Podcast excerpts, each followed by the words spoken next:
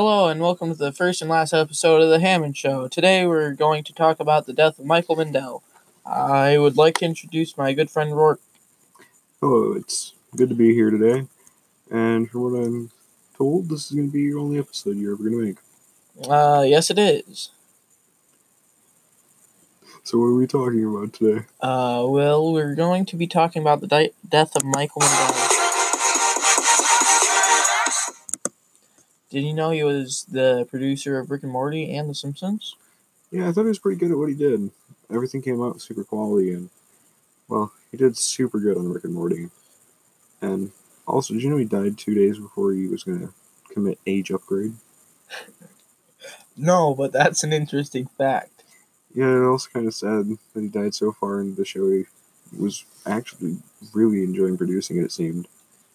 Yeah, he did. I didn't really enjoy the show, but that may be because I didn't really get to watch them as much as other people did. You didn't get to watch Rick and Morty or The Simpsons?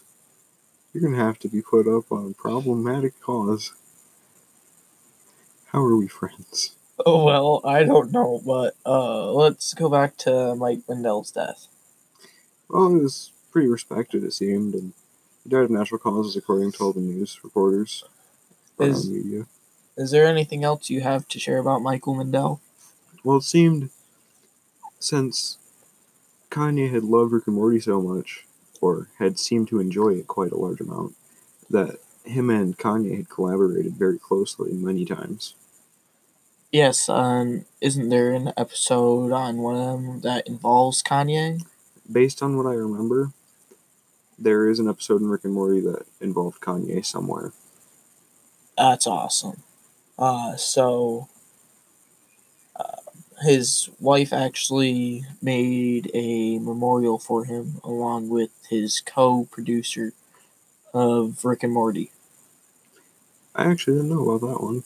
No, And again, I didn't really read up too much. really? You didn't read up on Rick and Morty?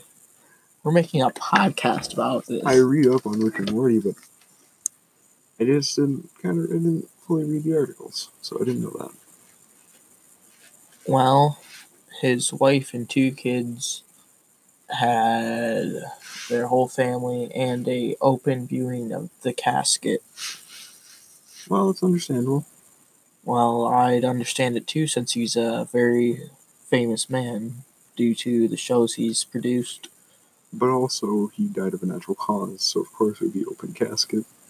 Well, let's hope he doesn't look ugly in it.